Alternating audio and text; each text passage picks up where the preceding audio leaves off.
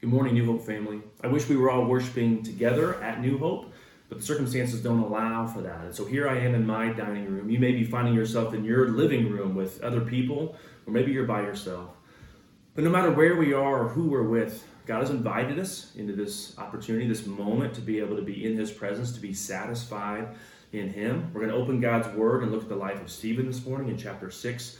And seven, and I don't know if, if you've been with us through the, our study of the book of Acts, but the theme has been that the church movement, the Jesus movement is unstoppable, that there's nothing that can hinder it. So it doesn't matter where you are or who you're with, the church is going to remain unstoppable. We're going to continue our series this morning, looking at the life of Stephen. So if you've got a Bible, go ahead and open it up to Acts chapter six. We're going to be in chapter six, chapter seven, looking at the life of Stephen.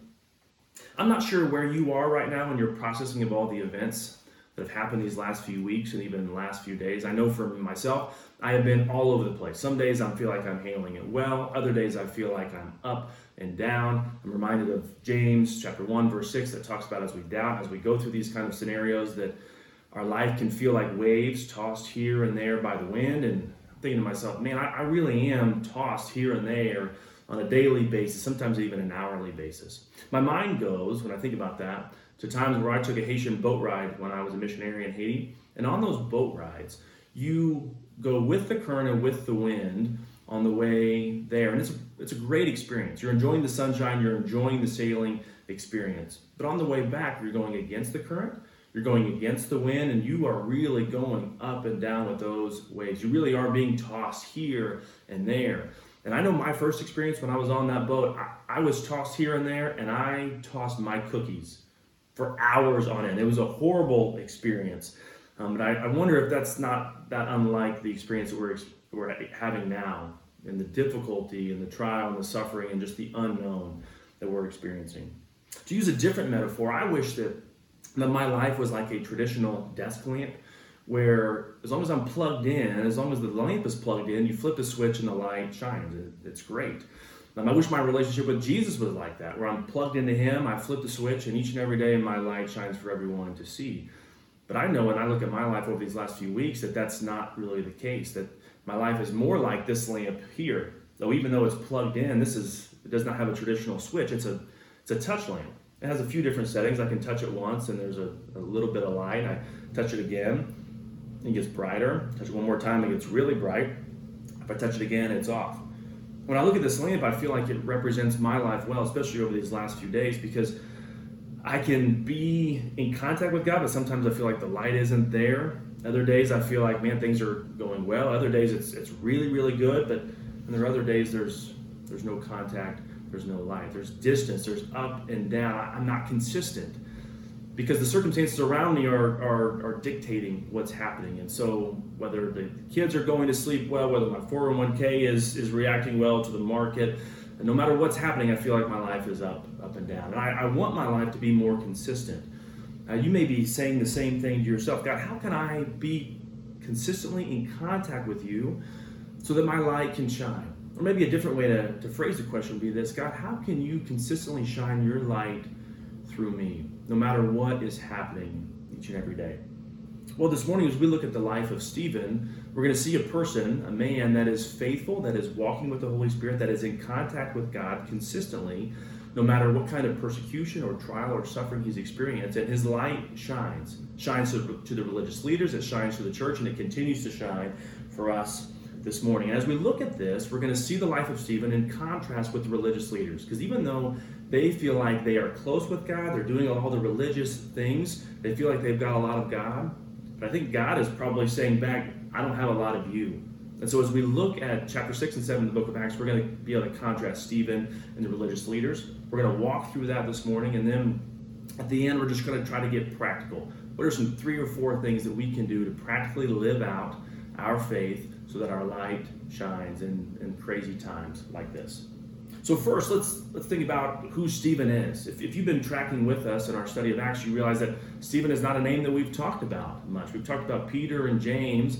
Stephen really hasn't been a main character, at least until last week in chapter six, when we see that the administrative tasks of the apostles have, have really overwhelmed them, and they need to be able to, to work with other people to meet these needs. And so we see a list of people in the end of chapter six. Stephen is listed as one of them, as a faithful man that's walking with the Holy Spirit. And that's the first introduction we have of him. And we see that he is tasked with leading this group of people to work with the uh, the, the the widows that are complaining and, and to work that out. And it seems to go well, because at the end of chapter six says that the church continues to grow. Then when we turn to chapter seven, we see that Stephen again is described as someone that is full of grace, that is full of power. He, he's doing miraculous signs. And these signs get him some attention, some unwelcome attention by other Jews who begin asking questions. Hey, Stephen, what are you, why are you doing this? What, what exactly are you doing? The religious leaders hear about it. They partner with this. They end up instigating this plot to get Stephen in trial, on trial. And ultimately, he's standing before the Sanhedrin, the same Sanhedrin that was responsible for the death of Jesus, the same Sanhedrin that Peter and John have been brought before. And they're asking him, hey, Stephen, you you seem to be throwing everything that we hold dear, Moses and the Torah and the temple, you're throwing it through the mud. Explain yourself. And so then we get to see Stephen respond to that. Well, even though he is on trial, it says that his face is like an angel, and, and he could speak to the charges. He could begin to refute everything that they've said, but instead he decides to tell a story. And it's not so much his story as, as it is God's story. He starts with Abraham and explains that, you know, hey, Abraham, you were chosen specifically to be able to bless all nations. Your descendants are going to do that. And Stephen then says, hey, from Abraham, there's Isaac and Jacob and Joseph, who God used to deliver the Jewish nation in Israel when there was a famine. And then moving from there, Stephen tells a story about how after the Jews were enslaved for many years, that he raised up Moses to be their deliverer, to make the difference, to lead them out of that place, to bring them to the mountain, to restore his people to their God, to, to remind them who they are, their identity, their purpose, and who who God is. And so I think at this point the religious leaders are thinking, hey, maybe this guy isn't isn't so bad. He's he's putting an emphasis on all the right things.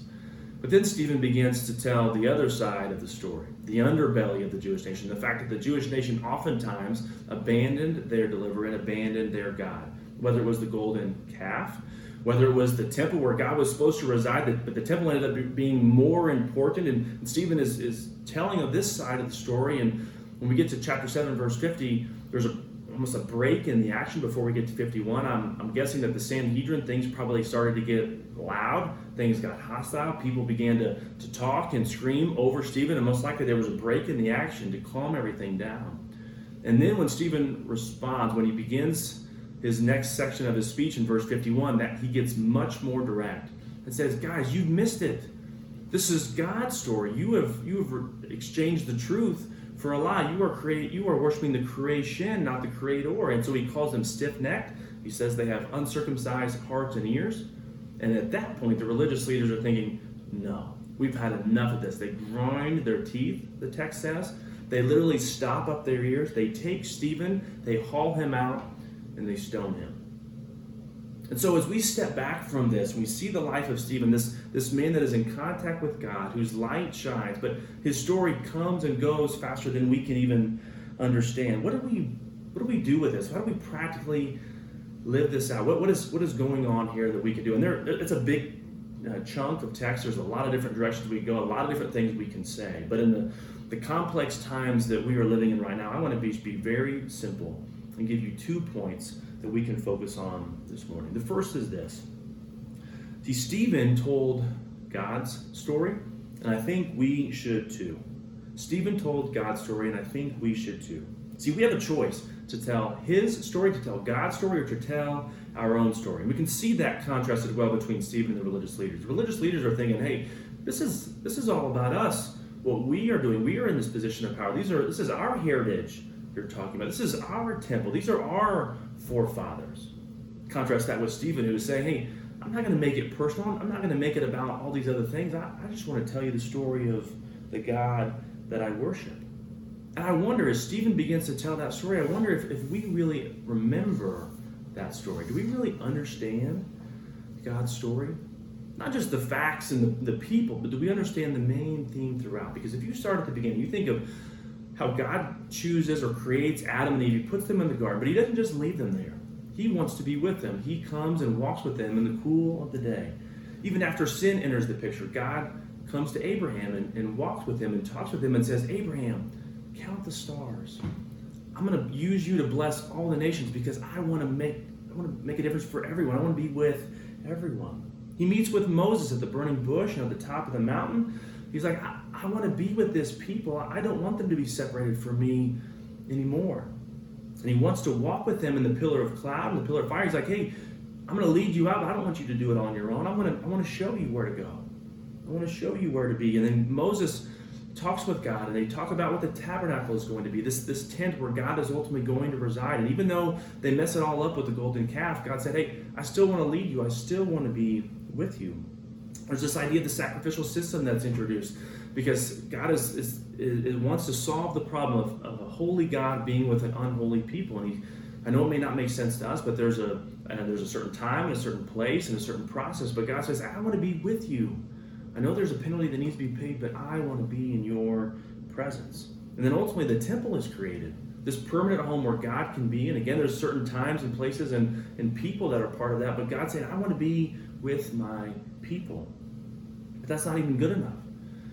And so he sends Jesus, God somehow made into human flesh, not only to pay for our price, to pay the penalty, but to walk with us, to experience what we're experiencing, to be close with us. And even though Jesus dies, is buried, resurrected, is ascended, he leaves, but God's like, I, I want to be close again. He provides us his spirit to literally indwell us, to be with us.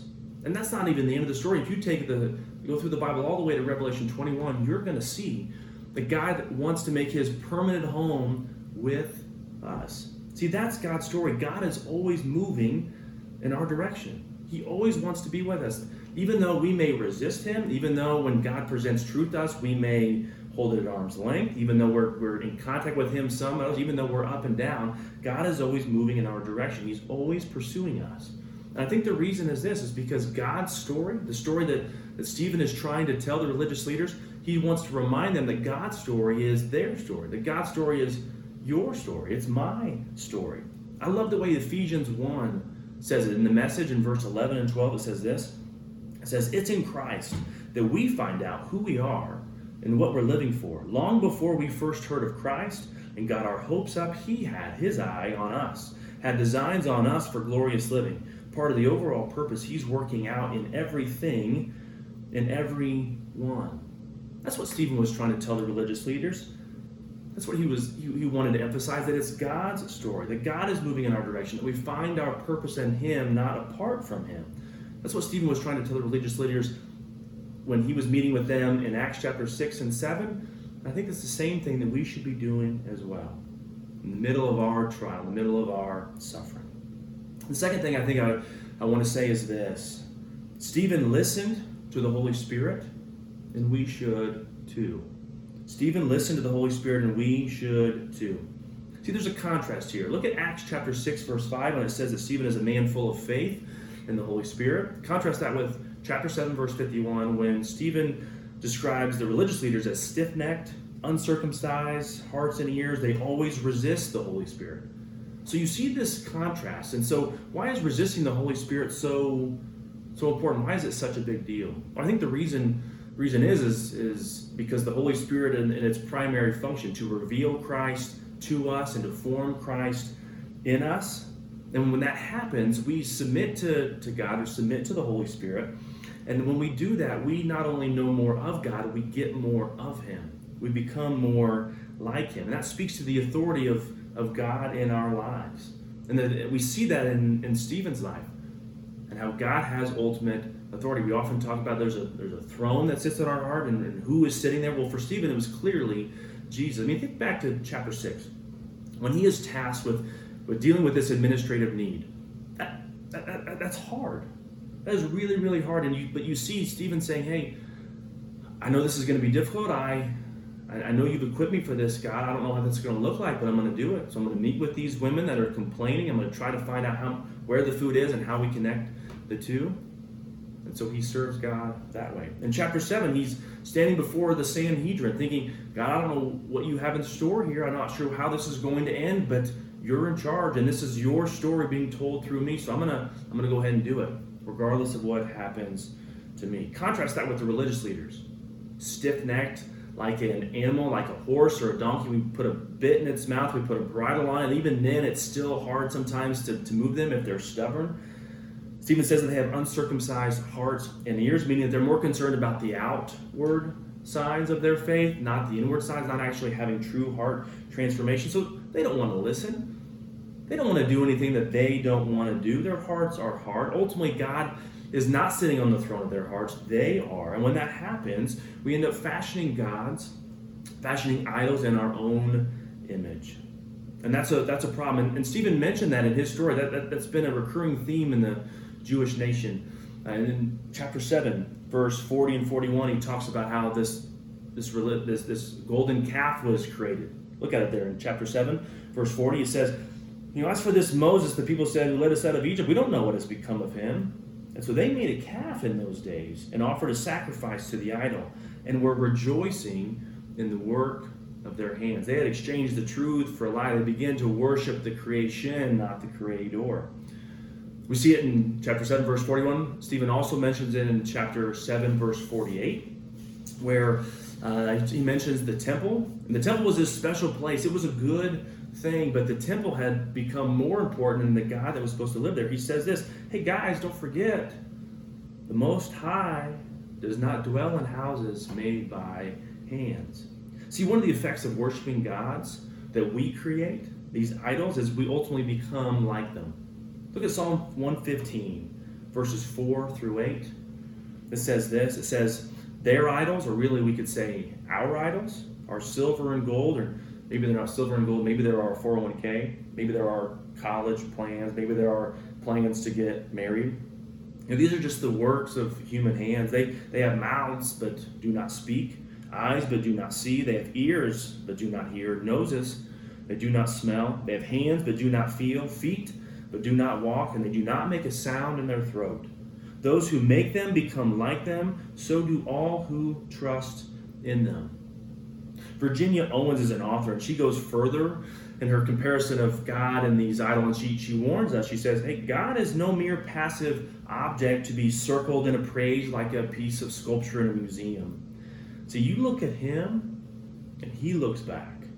You may begin the search for Jesus with your own agenda, but be warned, he has one too. So we want to be people like Stephen. We want to be obedient. We want to submit to God's authority. We want to surrender to his leading. We want to tell his story. So what does that mean for us in the middle of the circumstances that we find ourselves, where the, the rug has literally been pulled out from us? I find myself asking these questions. God, what do you want me to do? There are lots of things we could be doing. God, what do you want me to do? God, who do you want me to be? And so as I've been praying and thinking and looking at the life of Stephen, I've, I've got three or four practical ways, intentional ways that we can live that out in our circumstances today. You can take them or leave them, but we'll just walk through them and then we'll be done this morning. The first is this. I think we need to worship him. I think we need to worship him. I'm not talking about our daily Bible reading. I'm not talking about listening to some Caleb on the, on the radio when we're driving. I'm saying we need to find intentional times where we can really worship him. Because when we worship him, what we're doing is we are remembering who he is, his attributes, his nature. We're looking back in our story and seeing all the times that he has been faithful. And when we put uh, God in his proper place, when we worship him, we're letting him be where he is. And when that is happening, we we find ourselves in our rightful place. We worship God. Not only is he in his rightful place, but all the circumstances, everything that's around us that is bringing this anxiety, that's making us uneasy, other things we put our faith in, they find their rightful place. God is in his rightful place. The circumstances around us are in their rightful place. They look much smaller that way. And so I don't know what that looks like for you, how you can intentionally and practically do that. I, I don't I don't, I don't know if it is listening to some, some specific music.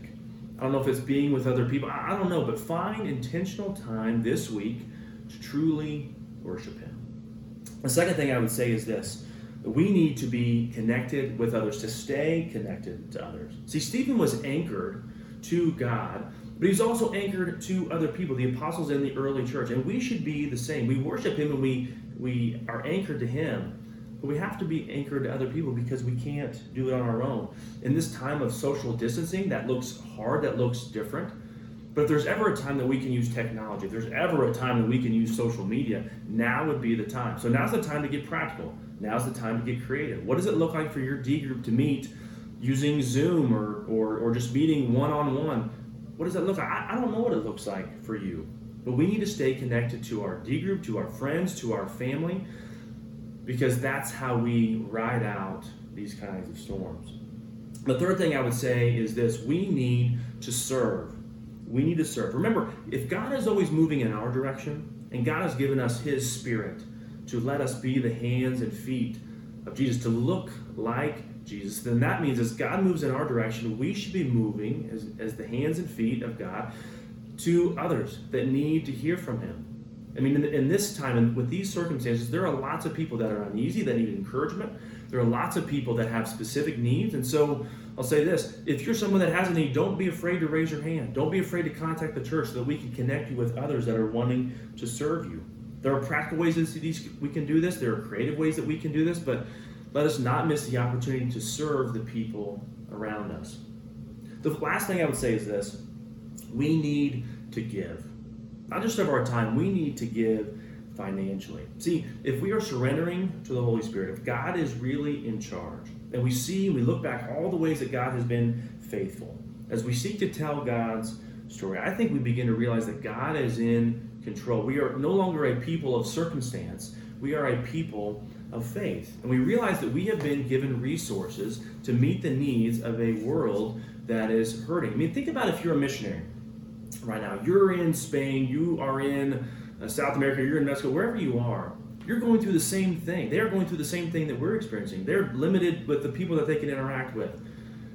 There are lots of questions, a lot of doubt in their minds. And one of the questions that I don't want them to be asking is this: I wonder if New Hope is going to continue to support us. Does New Hope see us? Does New Hope know that we need them now more than ever? I don't want them to ask that question. I don't want people in other countries to ask that question. I don't want people in our own communities to ask that question. Because there are many people that are impacted by our ministries, close and far, the people we see and the people we don't. And I don't want them to ask the question, I wonder if New Hope is going to, to see me. Despite everything that's happening, are they going to continue to be generous so that they can meet my needs? See, if God is big enough to work in the life of Stephen, no matter the persecution and the trials and the suffering, then He is big enough to meet us where we are, so that we can move in the direction of those around us that have real needs. I don't know where you are this morning. I don't know if, if you feel like you're Stephen, or if you feel like you are up and down, or you're being tossed by the waves of this world. I don't know. We all struggle with that. But I want to leave you with uh, these lyrics from a, a band that has been an encouragement to me these last few weeks. I'm going to borrow their lyrics, and that's how we're going to finish this morning. They say this, the band Unspoken says this. They say, you've brought me this far, God, so why would I question you now? You have provided, God, so why would I start to doubt? I've never been stranded. I've looked back. I've never been abandoned. I, I've never been left here to fight alone. So, God, I am just going to give you control. I think that can be our prayer this morning, New Hope family. That we surrender, we come to God, we worship Him, we give Him control, we put it in God's hands, and we trust Him. Let's pray.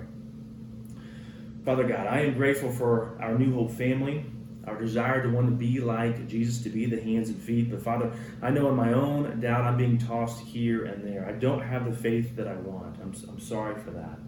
But Father, I'm grateful for your story, the story of Jesus, the story that you are constantly moving in our direction, no matter what we are experiencing, that you are pursuing us and loving us through it. So I, I pray for the grace and the mercy to be faithful today, the grace and mercy to be faithful tomorrow, that we may stay in close contact with you so that your light may shine through us. And that is my prayer. In Jesus' name, amen.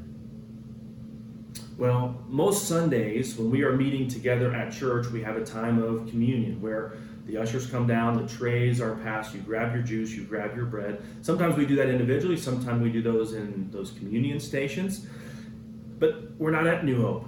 And so how does, how do we make communion intentional here and now? Well, I think in order to do that, we need to remember what communion is. It's a it's a time to, to reflect back on who God is, to worship him, to remember his attributes, his faithfulness. He is our rock.